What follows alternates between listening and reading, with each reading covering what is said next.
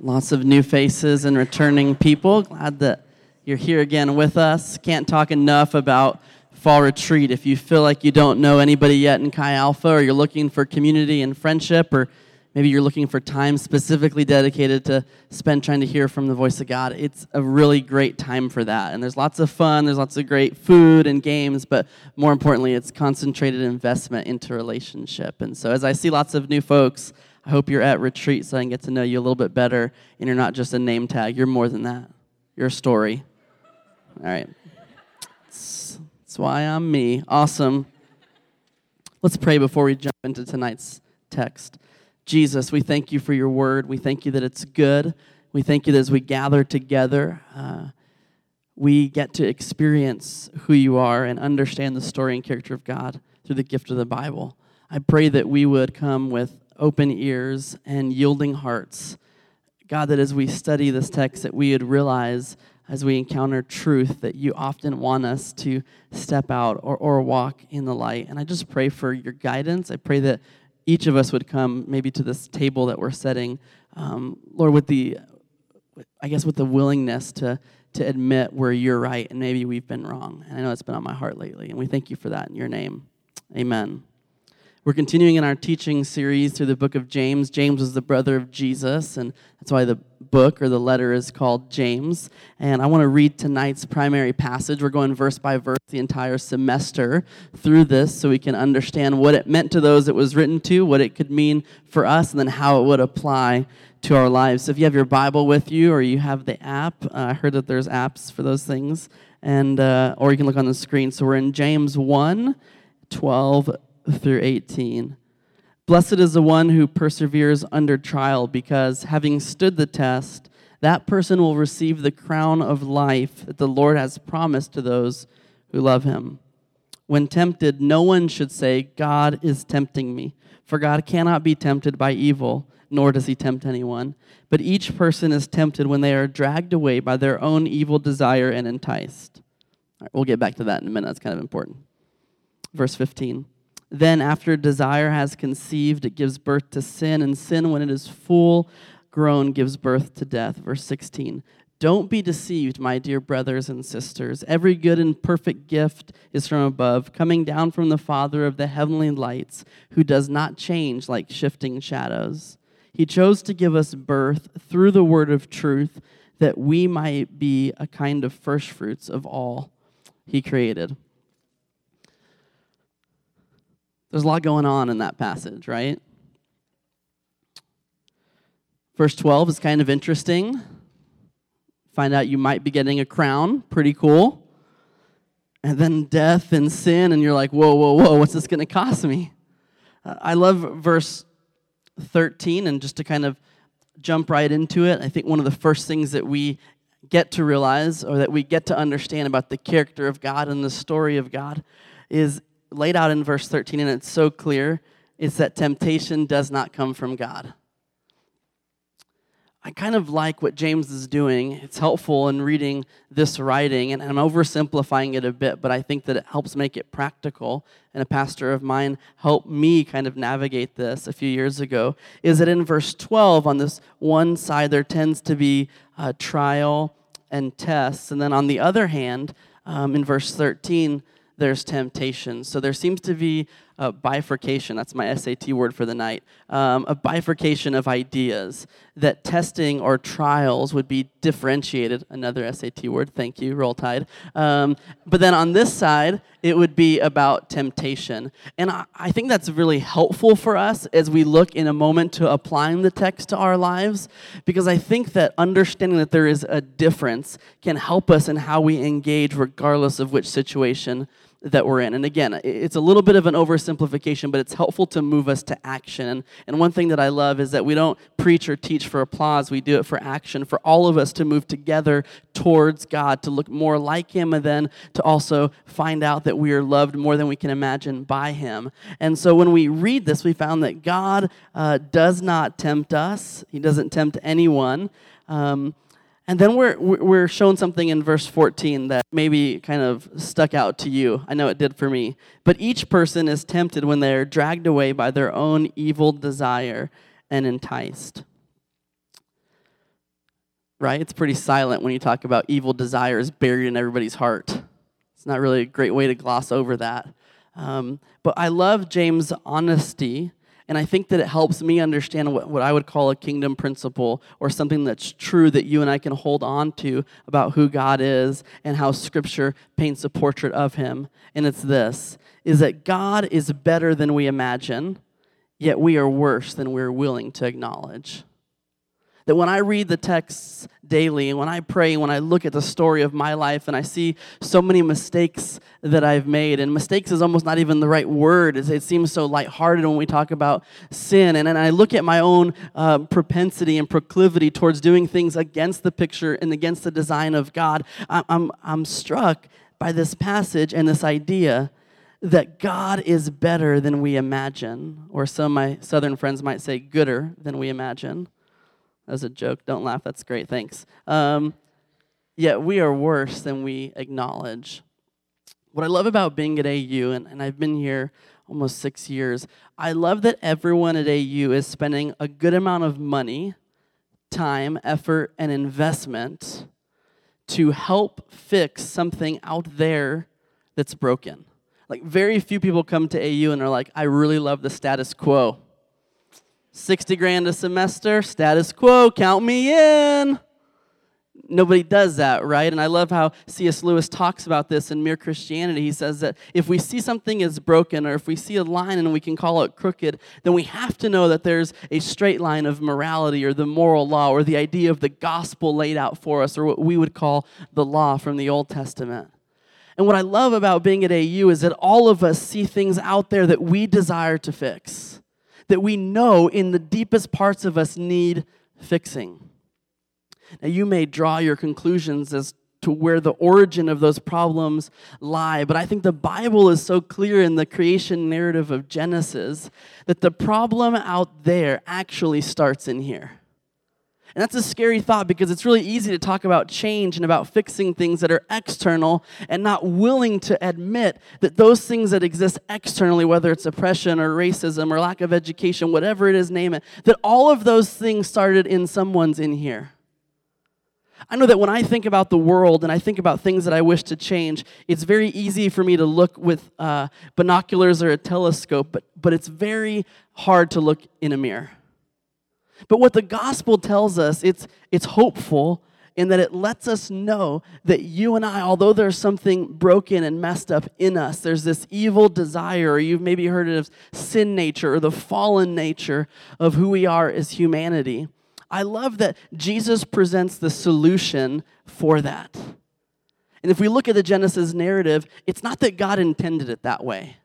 And I think that's where we can kind of be deceived, as it says in verse 16 and then it talks about the goodness of God later on in this passage, is because when God made humanity, he, he looks at it and says, it's good. He, he realizes that as, as he creates, it's done, we're told in, in the image of the Trinity, that it's the imago Dei, that we are made in the image or in the likeness of who God is. But as sin enters the story through Adam and Eve, you and I, not of our own choosing, but certainly in our own reality, have to deal with brokenness. The greatest deception, I think, of our generation is the assumption that the brokenness has nothing to do with me and it has everything to do with them. And that the solution has nothing to do with them but has everything to do with me. But the kingdom, the gospel would say that the solution isn't out there or in here, but the solution is Jesus coming to us heaven meeting earth, as it says in the Lord's Prayer, that God's will would be done here as it is up there. As I think through this passage, I'm reminded of something that Spurgeon once said if you have small sins, you'll then have a small Savior. If you and I aren't willing to grapple with the depth and the darkness and the reality of how sinful and broken we are, we will not fully taste in in the fullness of the goodness of grace. What I love about the opportunity to teach through texts is that it doesn't let me skip awkward or hard verses like we're dealing with tonight. Like, I don't necessarily wake up, get my son ready for daycare, and think, I really want to talk to 100 students about sin and death and deception and other stuff. Many of us read John 10 and, and we hear that God wants us to have a life and a life more abundantly. But we often skip over the idea or the reality that there is an enemy of our souls, the devil, Satan, whatever name you're more comfortable with, same person, and that his desire is to steal, kill, and destroy all that is good within us and around us. In other words, I think that believing in God, believing in the claims of Christ, is certainly important to me, and I hope that you find yourself exploring those. But it's all too easy to be dismissive of what is uncomfortable, dismissive about what we would call spiritual realities. I love that if we keep reading this passage, we're told about the progression of sin or where sin leads, that it's desire and then sin, and then it gives birth to death. And then we're told in 16, don't be deceived, my dear brothers and sisters. I love that James is writing this not as an expert, not as a guru, not as a teacher on a stage, but as a fellow traveler, a brother or sister. And, and I hope to, to talk about these things about temptation and sin from that same sentiment. Like, I definitely am not up here saying, you know, my name is Blaine, I have a fancy lanyard, and I've conquered temptation. Come and sit at my feet. If anybody ever says that, it's usually a good chance to join a different group. Just a warning. That, that's, that's a free one. No, like I, I struggle with temptation. And temptation is just that it's just that moment when sin looks beneficial. Temptation is often the means by which we can engage in sin. And it's so easy to say, my sin, it's a mistake, it's an oopsie, it's it's just a little kind of blemish. But when we read about the goodness of God and the greatness of God, He loves us so much that He doesn't want to leave us in the state that He found us. And we find out that sin is much more than a mistake or a hiccup or an oops, that sin is us not working out of the image of God, but instead working out of the image of the flesh, of the fallen nature. And that's why I love where it comes together. In verse 18, he chose to give us birth through the word of truth that we might be a kind of first fruits of all he created. In other words, you and I have the opportunity, if we're followers of Jesus, to choose which life to live based on which birth we identify with either the birth that comes naturally in fallen nature and sin, or the birth that comes through truth, as this says, or Jesus talking to Nicodemus, a religious leader, introduces that term born again. The thing that I think we're so afraid to talk about, maybe in services like this or in circles like ours, is that once you proclaim that God uh, can be Lord and will be Lord of your life, and you put your trust in Him, Maturity is then walking that out and choosing the identity of truth over the identity of sin. In other words, it's not like once you come to know Jesus or you get prayed for on the sides or come to the front, it's like, oh, man, I hate sin now. It used to be so fun. Now I just, I'd rather read my Bible all day and imagine that the Psalms are about my situations. No, what, what, we're finding out in this passage is that James is, is navigating and helping us navigate the tension that we now live in if we proclaim Jesus. It's the tension that every day we have to ask are we living in a direction towards our birth as fallen people or towards our birth and from our birth as people of truth? And I think it's important at this point to, to help, and, and we'll get in this in the next few weeks. Josh is going to be speaking next week, and I'm excited about it. But I, I think this is super important for us, and I don't think I got this for a while. And so I'm kind of sharing from my own ignorance, to be honest, is that there's this belief that if we do the right things, that, that will then lead to right standing or right relationship with God. A big fancy word for that is called righteousness. But that's not true. And that's this whole faith works dynamic. It's, the, the equation is only true in the opposite way that our right standing with God, our righteousness made right by Him, verse 19 says, He chose to give us a birth through the word of truth. He initiates through creation and through the cross. That that standing would lead to right action. See, we often would assume that the inverse is true, but it's not. That's why, as we engage as followers of Jesus with culture around us, it can be so easy for us to focus on the actions and then assume that if we get people acting right, then they'll be right. But James, in the story of the cross, tells us that we are right in Him, and then as a result, as an effect, then we begin to make the right decisions. As I was thinking through you know, the topics of temptation and sin a little bit more focused than I might normally on a Thursday and on a Wednesday. Um, I was thinking through this idea that I think I tend to maybe overemphasize the sins that are so visible and then under under acknowledge maybe if that's a word the sins that are like less tangible or more hidden right so you can wake up and be like didn't murder anybody today, didn't punch anybody in the face. I'm doing pretty good as a follower of Christ. And I think that the visible sins are easy to identify, but the subtler sins are so much harder to root out. I, was thinking about what this meant for me, right? Because, I mean, I get to stand up here and share, but I'm also like, like you trying to figure out this whole following Jesus well thing. And it was so funny. I was like, man, what are what are the temptations I struggle with? Um, what what what daily like tries to get my attention? And um, I, I was walking around Target today, and I was gonna go pick up some socks. It's a pretty great story. And I was gonna get like those no-show socks. You guys know what I'm talking about? Yeah, they're pretty sweet, right?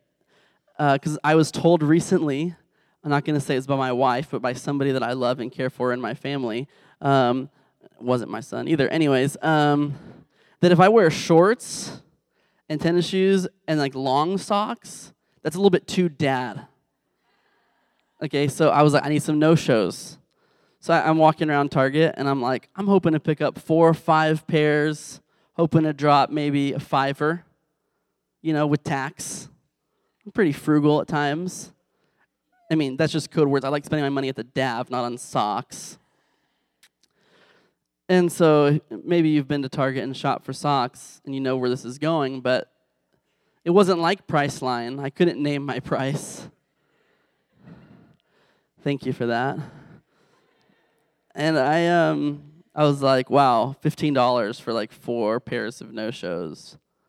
I was like, okay, maybe I'll just look around some more and maybe I'll find like one pair for five bucks. Like I can kind of, I can just wear them once, you know, and then do laundry. Like I like have multiples, but I was like, okay, one. I didn't find any at all. Everything was like fifteen dollars, twenty dollars. It was like two pairs free. I was like, if I had thirty dollars, I wouldn't care about the two free pairs. The system is broken. The effects of sin are everywhere.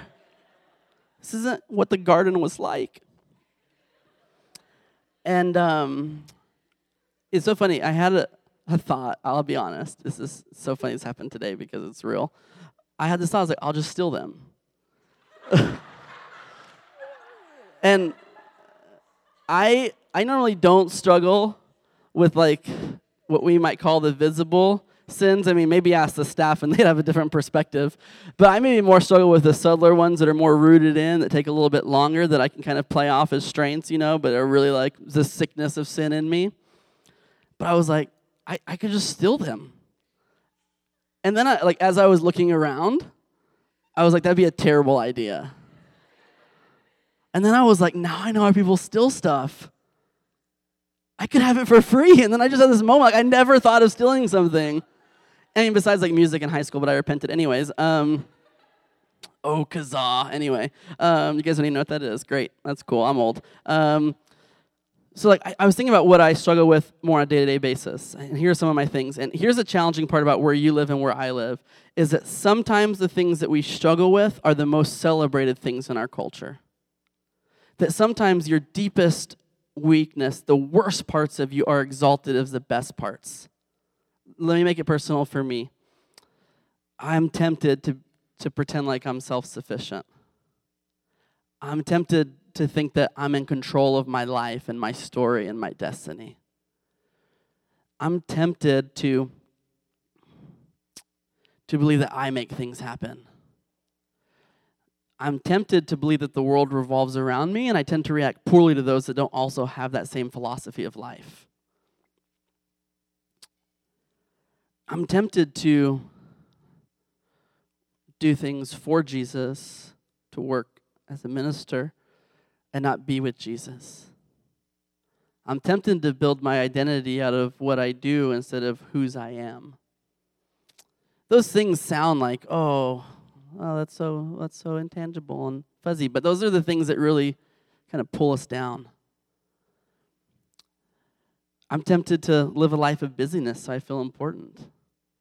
And when I'm honest, busyness is sin because we're told to rest, because we're told God is sovereign, we're told He's in control.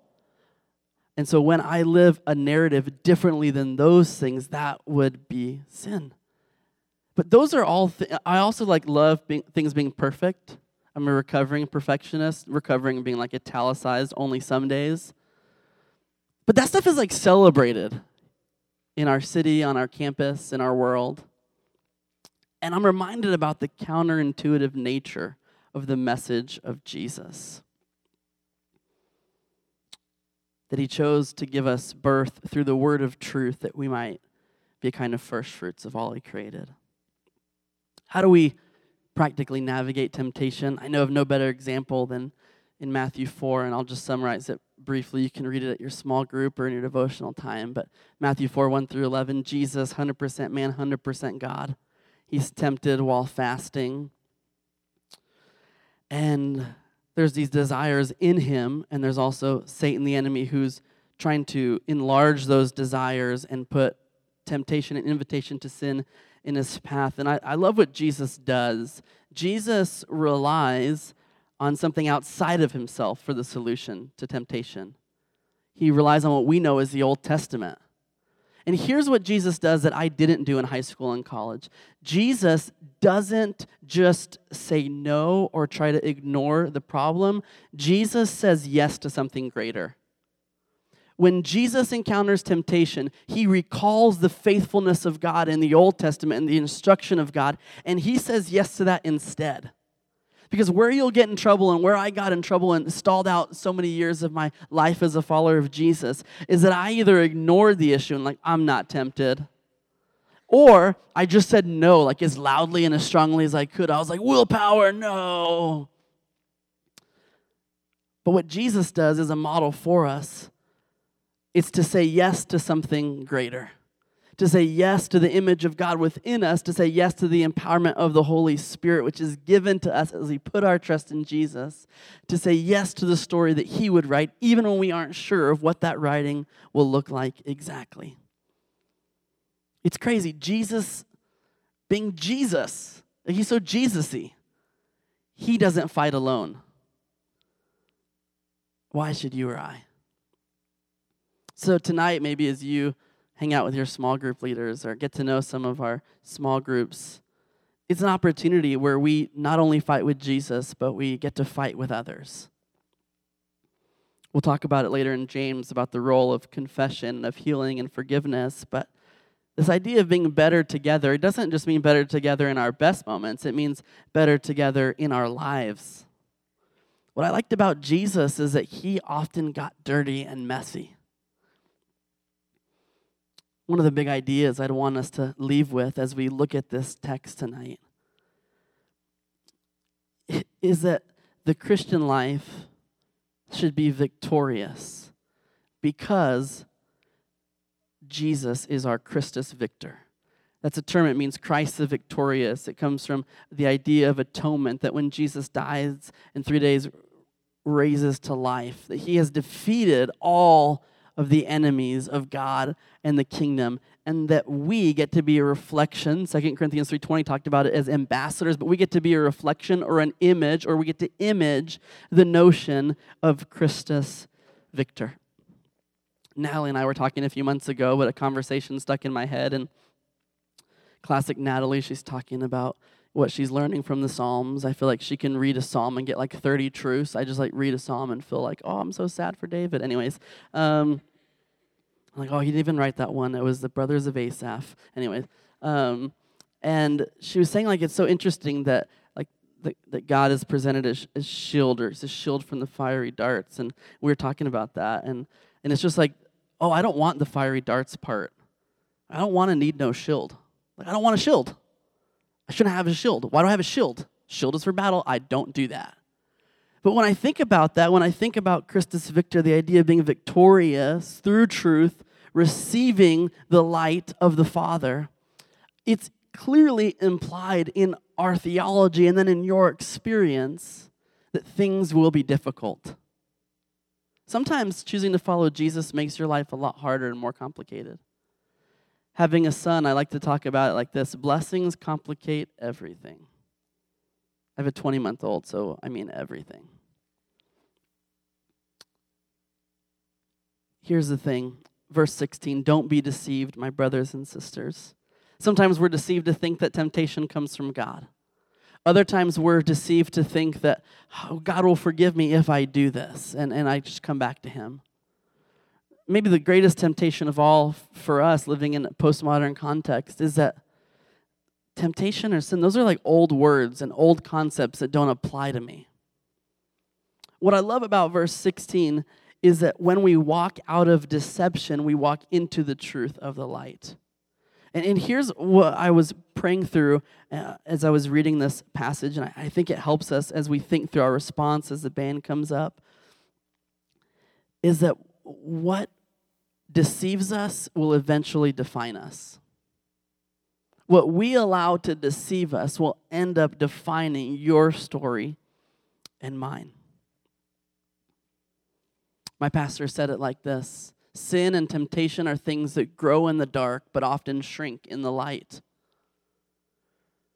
We don't share our difficulties in small group and one on ones. We don't share our sin struggles and our, our tendencies towards brokenness and depravity and moral bankruptcy. We don't share those so we feel better about ourselves. We share those so that we can have people that love us help us walk a path towards God. I love the idea of the spiritual disciplines, and Dallas Willard really unpacked this for me.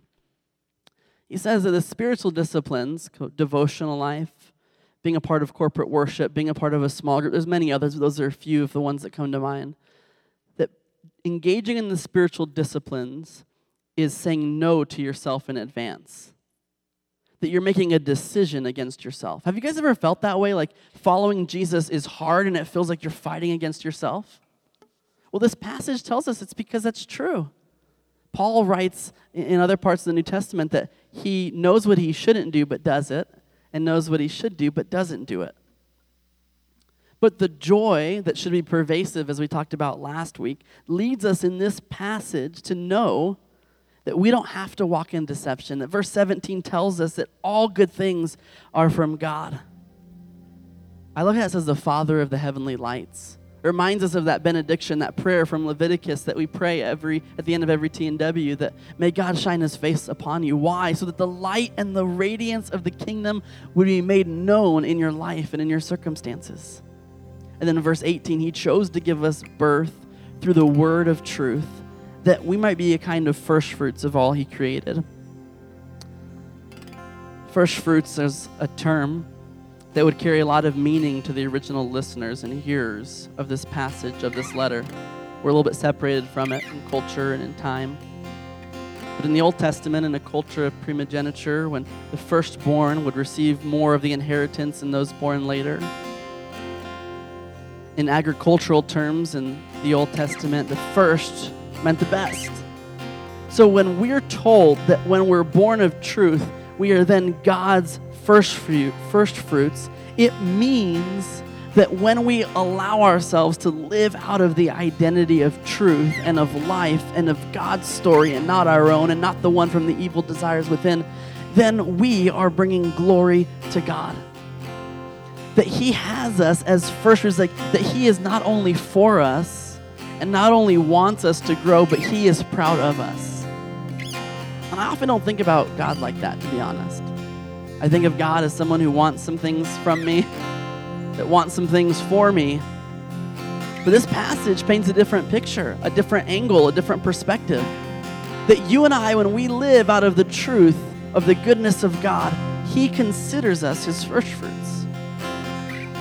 there's no greater compliment within this Jewish framework that James could write. There's no greater imagery which he could come up with except to say that we are considered God's best when we live out of the truth that he lets us identify with.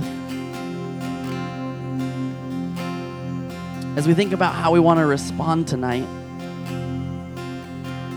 I love that James does such a great job of reminding us of hope and of the goodness of God. Kind of does, honestly, brashly talk about how terrible we are and how terrible He is. But I love that He doesn't leave us there. He talks about the goodness of God, and that's what the role of the Holy Spirit is in our lives. Guilt really comes from, you know, bad religion and cultural upbringing. Guilt forces you and I to focus on what we did wrong, but the conviction of the Holy Spirit helps us focus on who can make things right. So maybe you're here and you're feeling guilty about choices that you've made. Maybe you haven't thought about temptation or sin from this perspective. But if we put our trust in Jesus, we get to live out of the image of truth of Christus Victor. That it's not our strength, it's not our willpower, it's not our best self now and self help books that help us to achieve even more. But instead, it's about being. Instead, it's about receiving. Instead, it's about responding to the choice that God made to reach out to us, to love us, and care for us. Why don't you stand with me all across this place?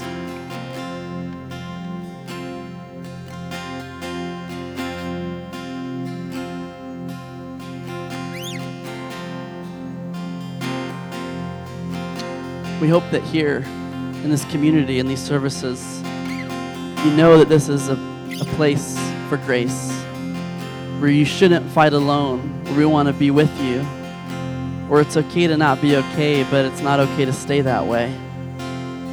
Where we're learning, as Catholic writers have put before, we're learning to struggle well and to stumble, but to stumble towards grace.